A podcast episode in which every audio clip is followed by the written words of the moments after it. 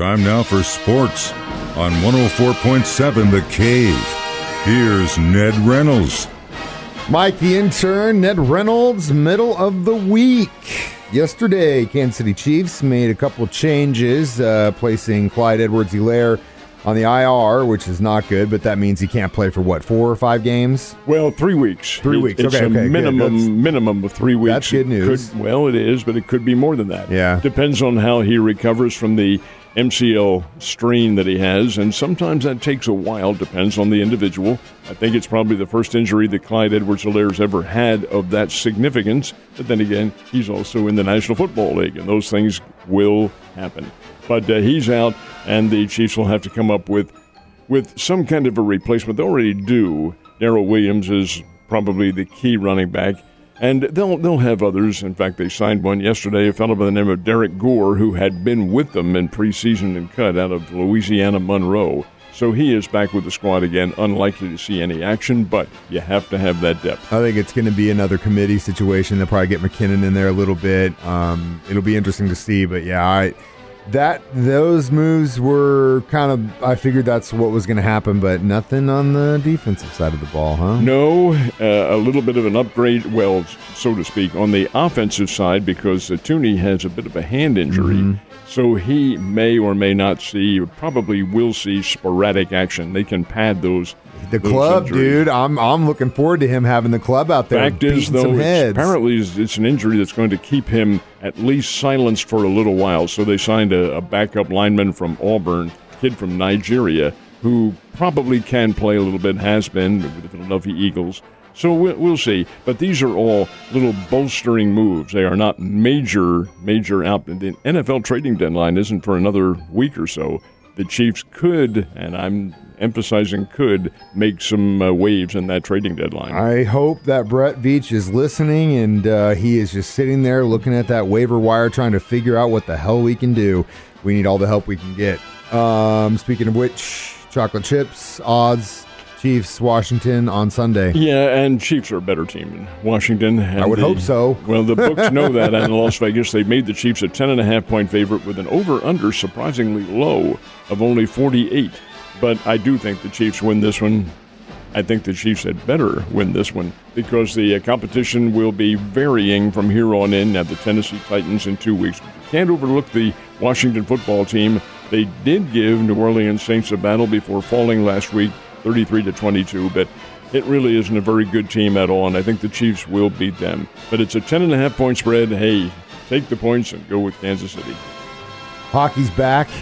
I know I made the joke last time we talked about it during the preseason that uh, didn't it just end two weeks ago? well, it's only been a month, but guess what? Regular season starts this week.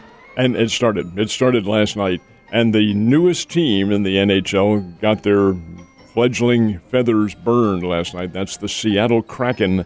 They played and lost their first game. That's not unexpected. Although you look back into history, and the most recent new team, the Golden Knights from Las Vegas, did win and won all the way into the Stanley Cup finals in their first year. As far as the St. Louis Blues are concerned, while the season opened last night, uh, the Blues don't play. They don't place on the skates until Saturday when they go out to Denver and play the Colorado Avalanche, and that'll be the season opener for both those teams. Uh, the Blues will end the exhibition season with an even split at four and four, four wins, four losses. So we'll see what they what they have to offer. Hey, the Stanley Cup still fresh in everybody's memories, and who knows what can happen. It's a long, long season. It is a long season, but the teams that were there last season are still looking pretty damn good so far. So we might have a repeat. Who knows? So yesterday we had three games in the MLB playoffs. One painfully close. I mean, I kind of feel bad for Milwaukee. I shouldn't, but I kind of do. The other two, not so much. Interesting thing about the Milwaukee Brewers is that their lack of consistent power has finally caught them in the championship series or divisional series, I should say. The the home run factor. They can hit home runs, but they don't do it consistently like the Atlanta Braves do. And this is an Atlanta team that played yesterday without their biggest slugger, Jorge Soler. He's out with COVID. Now he probably just has mild symptoms, and he'll be back once he tests negative. But it was Freddie Freeman, one of their old graybeards on the team, who hit a home run in the eighth inning, and that was the difference. And the Atlanta Braves beat the Brewers five to four. We are now down to. No, we'll ultimately be at the final 4 Mm-hmm. This is the fabulous five we're down to now because there's only one series that has not been decided, and that's on the West Coast. And that will be decided tomorrow night when the Giants and Dodgers play at Oracle Park in San Francisco. That series is tied at two games apiece. Otherwise, everything is all set for the League Championship Series. Red Sox and the Astros in the American League, and the Atlanta Braves against either the Dodgers or the Giants in the National League. And the winners from that go on to the World Series. That will conclude the baseball season. Really good games last night. The Dodgers, who are the reigning world champions, really showed a lot of power last night. Knocked off a good San Francisco team 7 to 2. But now it comes to a game 5 and it is in San Francisco and I really think that does make a bit of a difference. We'll find out. Giants won 107 regular season games. The Dodgers won 106 regular season games. These are both really solid baseball Very, teams. very solid teams in a very solid, solid division. So it's not like they just. I mean, they they had a hell of a season and they both came out on top. And it's hilarious. Like I said yesterday, these two teams hate each other, and it's hilarious. It comes down to a game five. It'll be tomorrow, and uh, so that'll make things exciting. Watch Thursday night football. Watch the game. Go back and forth, and uh, sports, sports, sports. Uh, let's talk about the Cardinals. Have they made any movement yet in the offseason? Well, and they can't, as far as the roster's concerned, that can't happen until after the World Series. That is the rule. But after the World Series is over, then you watch. The free agent market will open up, and there will be all sorts of possibilities. Are there rumors of changes? Yes, there are. But interestingly enough, Mike, most of them involve the coaching staff and not necessarily the players. And the key on the coaching staff is the Cardinals hitting coach, Jeff Albert. Interestingly, and, and you take a look at what happened, the metamorphosis of this season, the Cardinals came away with that 17 game, historic as it was, 17 game winning streak in the latter part of the season. And fans are buoyed. So is the media to some extent. Hey, we won 17 in a row. We're, we're going to be pretty good. Well, they might be next year, but the question remains why were they so mediocre for mm-hmm. much of the season? Hey, the other teams in Major League Baseball all face the same circumstances. There was one I read about yesterday. I had to chuckle at. Nolan Arenado was still getting used to the system. Come on, people. It's baseball. You play the game the same way every day, back and forth, and you're a 10 year veteran and you're getting used to the system.